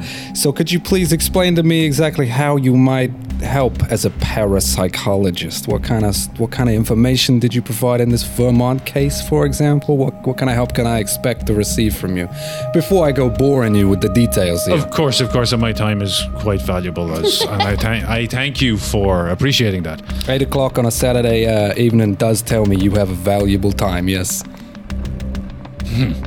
Yes. Um, he it tells you now the last case. I, I don't know how much I'm allowed to share, but um, eh, my my input was mostly to do with uh, research and my access to particular volumes of esoteric texts, um, my understanding of them. Um, but in this case, I can be far more hands-on if you like. I mean, I'd be, I would be very willing to go to the house and conduct some tests. Uh, you know, there are um, there are devices and tools and measuring equipment that we use to uh, establish the presence of. Um, I believe you would call them unnatural forces in a location, and uh, I have all of this equipment, and uh, I would be willing to um, uh, use it. Of course, there would be a small fee. Um, it's not free for me to use, you know. I, I, have to pay for supplies and so on, so I, I, I would have to charge you a, a small sum, but I'm sure you won't have a problem with that. But uh, which is to say, I can help you in many, many ways. I have access to a lot of information uh, and knowledge myself and expertise. And uh, yes, shall, shall we go to the house? Shall we go now? No, no, doctor, that won't be necessary. Um, but, but, wait, but let's dial it back a second. You said esoteric texts. Yes, yes. Um, I, I have. me in English, please. I have spent some time uh, investigating and researching the occult, I, bu- bu- I suppose you could call it. Um, in particular, where uh, mythology intersects with reality and fact meets fiction and legend meets, I don't know, cultists and so on. It's all terribly exciting, really, when you get into it. I'm quaking in my boots. Um, okay, it sounds interesting. Uh, wh- you ever read up anything about where when a place, you know, just just ain't right? Maybe can a place be possessed by a by a ghost? Oh, or, certainly. I would say certainly. I have seen that many, many times. Okay. Can you, uh, I feel like this is turning into a job interview. Can you tell me about a time when you, uh, when you found a ghost that had possessed the house? Well, I I mean, would I'd have to, we, we, we could be here all night. I'd have to give you so much Just one, just one. It's information. okay. D- you don't have to go into too much. Well, detail. I mean, if you're talking about me personally, when I have found a house in this particular state, no, not myself. okay, so you read something. I have read many things, yes, many things by Oh. top people. The best, the best people. The best people. Look, uh, talk. You say you know about the death house. I do. Okay, so if what- you want to what- what- investigate, you have a theory? first of all, I suggest you involve me in your investigation. I think that I can be of uh, great help. And my equipment, as I explained to you, will help us to figure out if something is actually there which we cannot see with the naked human eye or perceive with our own senses. I'll keep you and your equipment in mind, but right now I'm just after information, Doctor. Very you well, understand? very well. The first step I would take in conducting such an investigation would be this. I would wait until after nightfall, because this is when the spirits are generally most powerful and most willing to make contact. I would ensure I was alone or with people who understood what we were trying to uh, achieve. And then there will no doubt be some type of uh, ritual, perhaps, which you can use to contact whichever forces are present in that house. You mean like a Ouija board? We call it a Ouija board, but uh, yes, essentially. Okay, okay. Well, let's uh, let's change the line of question. Um, you say you're familiar with rituals, the occult. Do you know anything about rituals involving animals, blood sacrifice, that kind of that kind of thing? Oh yes, that's quite common with uh, cases like this. You may have, um, you may find the bones of animals on occasion buried around the the site, the the location, which is um, haunted. uh, We can we can use such such vulgar a term. Um, you, it may be associated with a blood sacrifice, perhaps someone with um, an interest or even an obsession with the occult and the spiritual world will have been making these sacrifices to appease or to attract certain forces to a location to deliver them with a, a boon or, a, or a, a benefit of some kind to provide some kind of service to the person who is reaching out across the walls of reality. What kind of forces are you talking about? Well, it could be any. Uh, could be a, a a malicious force that's brought in to exact revenge on a rival. It could be a. a beneficial force, one which is perhaps curing a, an illness. Okay, okay, okay. And what say you brought one of these good guys in to cure something? Would they ask for something in return? What if you didn't give it? Oh, they would certainly ask for something in return, and if you did not follow through on your end of the bargain, uh, yes, I wouldn't want to be around to find out. Let me let me let you in on a little secret. These forces are never forces of good; they are always malevolent.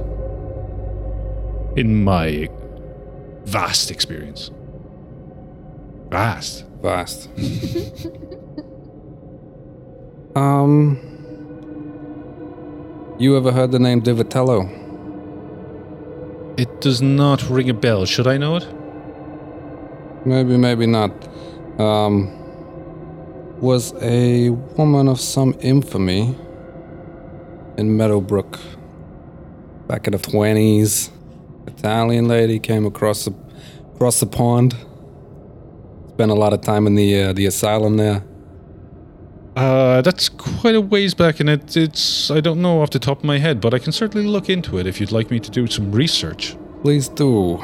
I can uh, I can also provide whatever research we've already done. Let me provide you with uh, all of the information and background regarding Divitello in this short cutaway. There was the newspaper clipping was pretty much all you had found about her. yeah, yeah. So you share that with him. Fine. Um, yeah, he promises to do what research he can on uh, Di Vitello and her background and what she might have been into. Okay. Um. So Divitello worked as a housemaid at uh, 1206 back in the 20s. Um, in our own investigations on site, we found a lot of animal bones. Perhaps more than animal bones underneath the house. And I can't help but shake. Uh, I can't shake the suspicion that the this is related somehow to all the deaths that occurred there. Oh, without that would make sense. It would it would seem to fit the pieces. And uh, yes, I've definitely heard of cases like this before. In some ways, And Doctor, it is funny that you should mention disease curing because one Mrs. Wheeler that was the the, the first first resident of the house, was she? Yeah. yeah, it was built for her. The first resident of, uh, of Spooner Avenue, number twelve oh six. Uh, she was miraculously cured of a terminal disease while Miss Divitello lived there with her, and later fell ill again when the uh, when the lady left. And you might say things have gone downhill from there. How now, assuming that some deal went wrong or wasn't met, tell me, Doctor, what uh, is there a way to get rid of such a force? Oh, I would say certainly yes. Um, an exorcism can be for, performed not just on a person, but also on a, a location, on a property. Um, the trick, of course, is performing the correct exorcism. Get it wrong, and uh, you may not get the results that you were hoping for. So, identifying exactly what you are dealing with is an important step because only by identifying exactly what it is can we find the correct process for asking it to leave. How might we do that? There may be clues around the house that perhaps have been missed, perhaps have been removed from the house over the years. There may be evidence of um, perhaps this old lady, Di Di Vitello, which you, whom you mentioned, uh, who turned up when all of the strangeness began. Perhaps, um, perhaps some of her effects or something related to her may have had something to do with this. Um, certainly, someone brought this force into the house and we can ask the force to leave. How they brought it in exactly is unclear as of yet, but I believe we can figure that out, and we have some clues to begin that with. The bones, for example. Um, this Miss Vitello, I- I'll have to investigate her, of course, but maybe I can find some clues there. But uh, I suspect the answer to this lies within the house or in an item related to the house. Can you be more specific, Doctor? What should I be looking for? I'm afraid I, I cannot. I'm, I'm making educated guesses here, but very educated guesses. very well educated guesses. Expensive education as well. And if we find these things, is there a way to tell whether we found them, or what do we do when we get there? I would suspect when you find these items, it will become very apparent what they are. These things have a way of uh, making themselves known. Loud and clear, Doctor. Okay. Well, thank you for your time. You're very welcome. Um, I will uh, look into the things that we discussed and I'll get back to you um, maybe Monday afternoon, What day is it today? Saturday night. Isn't it? I said Yes. that. I You s- assumed. Yeah. I, I just, I yes anded it, so let's go with that. Sure. Um, Monday, sure. If you can manage any earlier than that, it is of the utmost importance that we uh, rectify the situation. Well, I can do the research quickly or I can do it correctly. I'm sure you would rather I do it correctly. I'll get back to you as soon as I can. You do that, Doctor. Thank you so much for your time. You're very welcome. Now, close the door on your way out, please. Oh, sorry, you're not one of my students. It's fine. I'll, I'll speak with you again soon. Yeah, I, I leave. What, what is he a professor of? Parapsychology. Oh, I, I'd love it if he's just like, you know, no, he's a history professor. It's just- French. yeah, this is what he does on his, on his free time. So back to Michaels. Um, you are resting. Okay. So give me a. do, do, do, do, do, do. No, you're gonna. Am I resting or is the house, you know, waking me up again? Did you suffer temporary insanity? Insanity? I no, Did I you? You didn't. You never lost more than five. You never lost five san at once. uh, no, No. no. I just lost a lot of twos and threes. So you've got. Um. I mean, you're dosed to the gills with sedatives. I I I Give me a SAN test with plus plus twenty percent modifier. plus twenty. So whatever I roll plus twenty. So that was seventy-seven. Plus No. twenty is ninety-seven. No, no, it's plus 20 to your threshold. Ah. Well, that doesn't help anyway, because I'm at 39 right now. And what did you roll? 77, Seventy-seven. You still failed, and you crit failed. uh, apparently. Ooh. We should have tied you down. ah. Um. So yeah, you can't get to sleep. Oh, fucking A. Uh, every time you close your eyes, you hear voices. You hear the the shotgun blast. You see the the blue boy. I hear the piano. I hear. You I hear hear. the piano. You hear the music. I hear what, what's the Be- Beethoven? I hear Beethoven. Beethoven. um, you hear Moonlight Sonata playing Hey. ghostily through the walls. Um, you can probably, I mean, you're drugged, but you could you could use alcohol and try and knock yourself out. I mean, I'm, I'm I'm already. That's what I did last night. Yeah. I drank before going to bed, thinking it was gonna knock me out. Uh, okay, so if I if I'm stuck awake, uh, and it's just the house keeping me up, what if what if I go to the diner and just just order pie and coffee and try and pass out in the little booth? Okay. All right. You gonna Yeah. try and talk to anyone there? Yeah, I'll talk to the to and say, hey, it's a long night. I'm not, you know, I'm not falling asleep. Uh, I'm gonna maybe maybe not coffee. Let me get a hot cocoa and, and some pie and and uh, I close my eyes. Here, here's a tip to like not wake me up straight away. Cool. Okay. She goes off to get you your, your food. I mean, it's only about it's probably about eight thirty at this time, so it's a little word that she's like kind of weirded out by this, but she's totally terrified of you as well. So she's just gonna bring you up high Why would she be terrified of me? because you're drugged out of your eyeballs in this small town. That's that's fair. Over. Although a- no, no, no. I, th- I, th- I think by then it would at least be 9:30. Like I must. okay, have, let's say it's nine thirty. Yeah, yeah. I'm, I must have stayed. uh, So it's it's a peak rush hour, and I'm like, get me a pie, hot chocolate. Don't bother me if I pass out on the counter. Yeah, there's probably like a group of teenagers in the next booth. Yeah, exactly. looking. They came in to have a good time, and there's like this weird guy behind them, and they're just totally freaked out by this guy. Meanwhile, Agent Madeline and Delta Green friendly Elizabeth Tucker are arriving at a warehouse outside of town. Um, so it's yeah, it's a couple of miles outside of town. Um, it's really dark when you get there. It's like an industrial area um, where there's a few different lockups. There's no one around, though. There's no one working. Um, she has to stop the car, get out, open uh, uh, a gate in a chain link fence. Are we doing like Cabinet of Curiosity vibes? One hundred percent. Uh, except there's no one at work there at all, so mm. it's completely dark when she brings you in.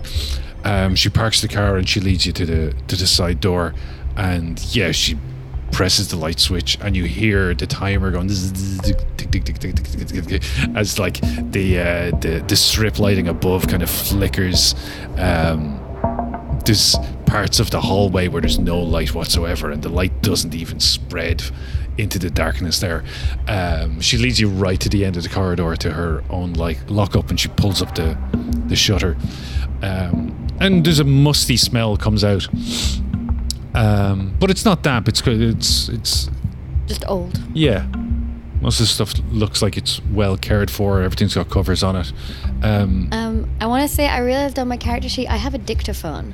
So uh, I take out my dictaphone and I've been recording some of our conversations on it, and I've I'm kind of holding it as I'm as I was when I start to inspect the. I may be stuff. describing things as you picked Yeah. them up, right? Uh, so you can't you can't really tell what most of the things are because they've got drapes over them. Um, but she leads you down to the back and she uncovers. She lifts some boxes and she uncovers something, and it's a it's a table. It's um. So it is an end table in it, like a dark mahogany. Um, do you have any art skill? No. Okay. Um, so Tucker explains to you, yes, this um, really quite a nice table actually, and in beautiful condition. Apart from there's a couple of scratches on the side, but I think they could be um, easily waxed over. Uh, it appears to be Italian in origin, um, probably sometime late uh, 19 uh, late 19th century. Um, I can't remember if I found any mar- maker's markings on it before, but I could certainly take another look. Um, might give us a bit more of a an idea of exactly where it came from. I'm not entirely sure how useful that would be to you, but we can look into it. Um, yes, I haven't spent so much time examining this table. Uh, please go ahead and take a look. So is it? It's like a just a, a table with four legs. Does it have like a drawer or anything like that? Yeah, it's um So she tells you that it's Italian, but it when you look at it it's got um like enamel decoration on the top and um while she assures you that the style is definitely European, um, late 1800s, but it seems to depict scenes that you would associate with Asian art, maybe Japanese, um, but maybe not. Um, it just looks kind of vaguely Asian in a non specific way. Or if it is specific, you don't know exactly what it's referencing. Um, it's in good condition though. Uh, designs are kind of interweaving and very complex and geometric. Um, it's very interesting to look at. There is, uh, if you take a closer look, and you'll have to get a torch or something because there's not great light in here, you can see that if you look closely at the designs, there is, um, there are people dancing. And every so often, it's like the scene is repeated. And the people who are dancing they change and the dance the the shapes that their bodies are creating from the dance change. But there's one thing that doesn't change and that's what's at the center of these dancers. And it's a tall dark completely black figure of a man. And he always stands in the center of these dancers um, as you go around the table, you see that they start off quite lively and there's lots of them, and then they reduce in numbers as you go around the table. And you notice that, like, some of the dancers are lying there dead on the ground at his feet. Uh, the more you look at it, the more detail you see. It's very strange. It did not appear so detailed when you first got a look at it. Uh, you get so close and you put your hand on it. Um, you notice that um, there is a dividing line, two dividing lines through the center of the table. Um, and when you put your finger to them, you realize there's a cut in the wood in the full length of the table, like there's slats here. Um, touching them, you seem to think maybe there's a little bit of give, like they could be moved. Yeah, I I tried to I feel around a little bit to see if there's any kind of mechanism that might open it, and if not, I tried to get my fingers in and nudge them apart. You must have hit something when you were when you were running your finger along the bottom of the of the edges of the table because there's a click and you almost imperceptible movement of these pieces. And when you put your hand there again, you see that you can slide one of you can slide a middle slat away to reveal uh, a storage space inside the table, and there are three items in there, and they have been secured in place with um, leather straps, uh, which have like a, a bone button each. Um, the items are a bronze knife, a bronze bowl, and a book. Is there any identifying features on the cover of the book? No. Blank cover. It's red leather. Looks quite old. Um, I ask uh, Tucker to come and take a like look at the book. I tell her not to touch it, but if she can make any estimate on a like if it was safe for me to touch it, like antique wise, age wise, you know, some books might just fall apart. she takes a look and she says, "Oh yes, you can. I, I think you could move that. I, it, the the letter looks uh, not terribly old, maybe um, hundred or so, hundred and fifty years old. Um, the book, hmm, I would put that uh, maybe last century, early last century. Uh, the knife and the bowl, I would have to have a much closer look at to figure out where they came from. Cool. Um, I um, does the the knife and the bowl they look just kind of like flat, or do they have any like decorations on them, or uh, any other inscriptions on them that I can see from where they are? There are no markings on the knife. It's small and it's bronze and it's sharp, and that's about it. Um, it's not ornate in any way. Um, the bowl, however, does have a marking in it. I whip out my my mobile phone. Sorry, I whip out my cell phone, uh, and I've got the torchlight on, and I'm taking pictures. I'd say that I also took a picture of the lacquer on the top before I opened it. So you've got a bronze knife. That photograph, you've got a bronze bowl, and in the center of the bowl is this design, this kind of curved, three-pointed sign. Um, Elizabeth Tucker tells you that it's called a triskelion. Um, it it looks like this this this design is carved into the bowl, um, and there's something stuck in the in the in the grooves, like dirt, maybe. Uh, I don't think I have a forensics kit with me.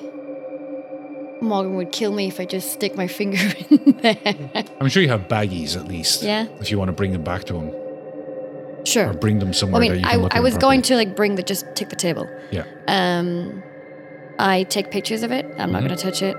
Um, but I acknowledge it for now. I take a pause and a breath, and then I go to take out the book. Okay. Um, yeah, the, the book seems in good condition. Uh, you're not worried about opening the opening it. Um, when you do open it, you realize that it is a diary. It is Isabel Wheeler's diary. Um, there's a lot in there. It's very cramped handwriting, and the book is full. Um, it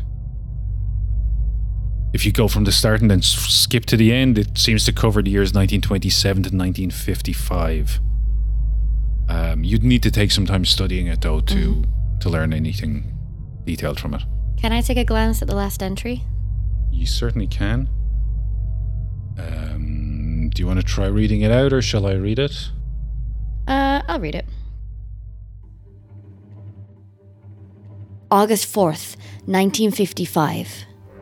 The pain is returning, but it is all I deserve and more. The crone, that wretched witch. She said last night would be the final calling, the final time we would perform the ceremony, and then I would join her in service to this Nyarlathotep. This motherfucker. This motherfucker. She gave me the ritual in her native tongue to study in an ancient leather text, which in turn seems to be translated from something else. This, I discovered, something dark and terrible to behold, consuming my mind and demanding my name in his book. But finally, I saw. I saw the blood. The blood I drank. Oh God, forgive my folly. I refused. I refused the man in darkness. He vanished in fury, and Adele threw me to the ground in a rage. I awoke this morning, the house empty, and I feel such pain. Such agony is no more than I deserve, but I found another passage in the crone's book before she left. One that might remove the taint from this house forever, but at a terrible price I am too weak now to pay. The price must be paid in blood. Someone has to die. Dun, dun, dun. Dun dun dun. dun dun. Um, it will take you. Let's say it'll take you the rest of the all night. You can stay up all night reading it if you want. I mean, I wouldn't stay here. No, but you go back to the motel. How big is the end table? Uh, Can I pick it up with one hand? You can't pick it up with one hand. You can pick it up with two hands, though. Okay. Just trying to judge, because I, I'm basically gonna ask uh, if I can take it with us, the whole table. Yeah, she she agrees immediately, and she'll help you get it to the to the uh, to the car. She tells you that she'll do the research that she agreed to do. Um, if you learn anything new from the diary that I can help with, please let me know. Just call me at any time. She gives you her card. You get back to the motel with her, and she helps you unload it. Um, you don't notice across the street, slumped against the window of the diner, with his face mashed up against the window, is Agent Michaels, completely dead to the world. He's got pie all over the front of his face, and there's, there's a very uncomfortable looking waitress trying to clean the table around him. It's a good thing I uh, paid her in advance. I also I, I pop my head into Morgan's door and say, Morgan, we've got a big motherfucking clue. Am I home yet by this point? Uh, Oh, I forgot you're the parapsychologist. no, you're probably not back yet. Uh, so I, I bang on the door and I say that, but when there's no response, I head back to my room. Agent Madeline probably grabs a coffee from the vending machine and makes her way back to her room. Gets settled in, turns on the lamp, and settles down to begin studying this book. Are you going to study this book through the night? Oh, yes. Okay, roll a d6. That's a five. Lose five sanity Are we? and plus two unnatural. And I'm going to give you the rest of the diary entries. Just FYI, that's put me one above my breaking point. Oh, you too, huh? Excellent. and she starts reading. The diary starts out innocently enough, and um, Madeline continues reading through casually. But um, as things begin to get darker, I imagine Madeline hunches over the pages, scribbling notes in her own notebook. The cramped diary records the recollections of Isabel Wheeler from the years 1927 to 1955. It details Isabel's pact with the crone, one Adela Di Vitello. It tells of the consecration of the Spooner Avenue property to one called L'Uomo Nero, or the Dark Man, and the Dark Man's appearance on the 12th of July 1955, when Isabel Wheeler refuses to go through with the final ritual and the Dark Man disappears and Adele of Di Fratello flies into a fury. As Agent Madeline is reading this, I imagine She looks tense, veering on, frightened even. She's probably looking over her shoulder, jumping at every noise that she hears as the building settles around her or as neighboring guests go to bed. As she finishes reading the final page, a loose leaf falls from the diary.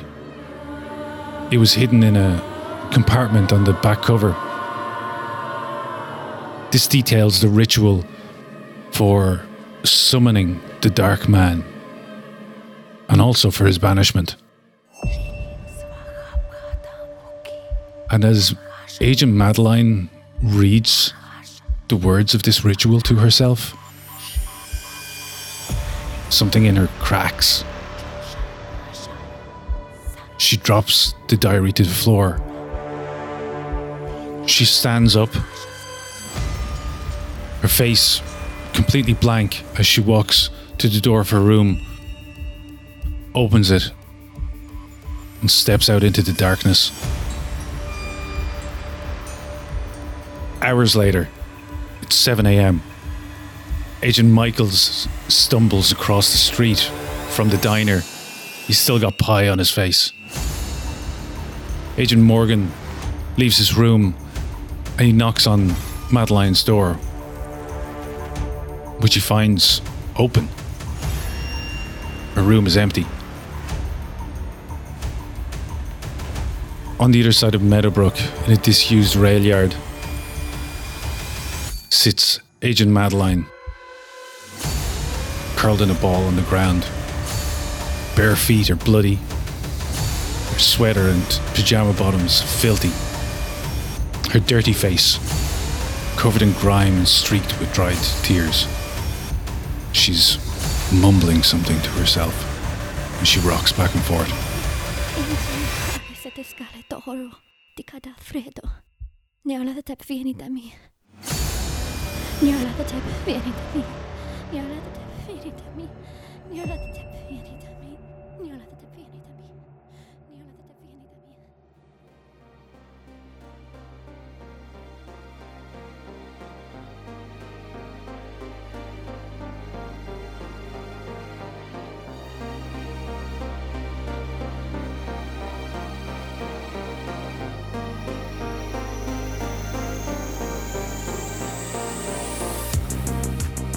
Thanks for listening, folks. If you enjoyed this, please leave us a review on your podcatcher of choice. It'll help spread the word and help others to find us too. If you have any comments, questions, or just want to get in touch with us, you can. You can find us on Twitter with at Tales of Podcast. We'd love to hear from you. This episode's Tales of crew is Fabio as the Game Master. Mike as Lucas Boshears, Charles as Eric Paras, myself as Selena Goodwill, as well as our audio producer. You can reach me on Twitter with at thatlastjan. All music and sound effects used with permission and may have been modified for use. Details and links can be found in the show notes. See you next episode.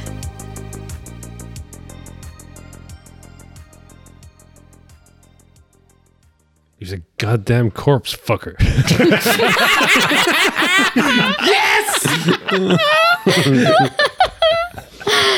yes!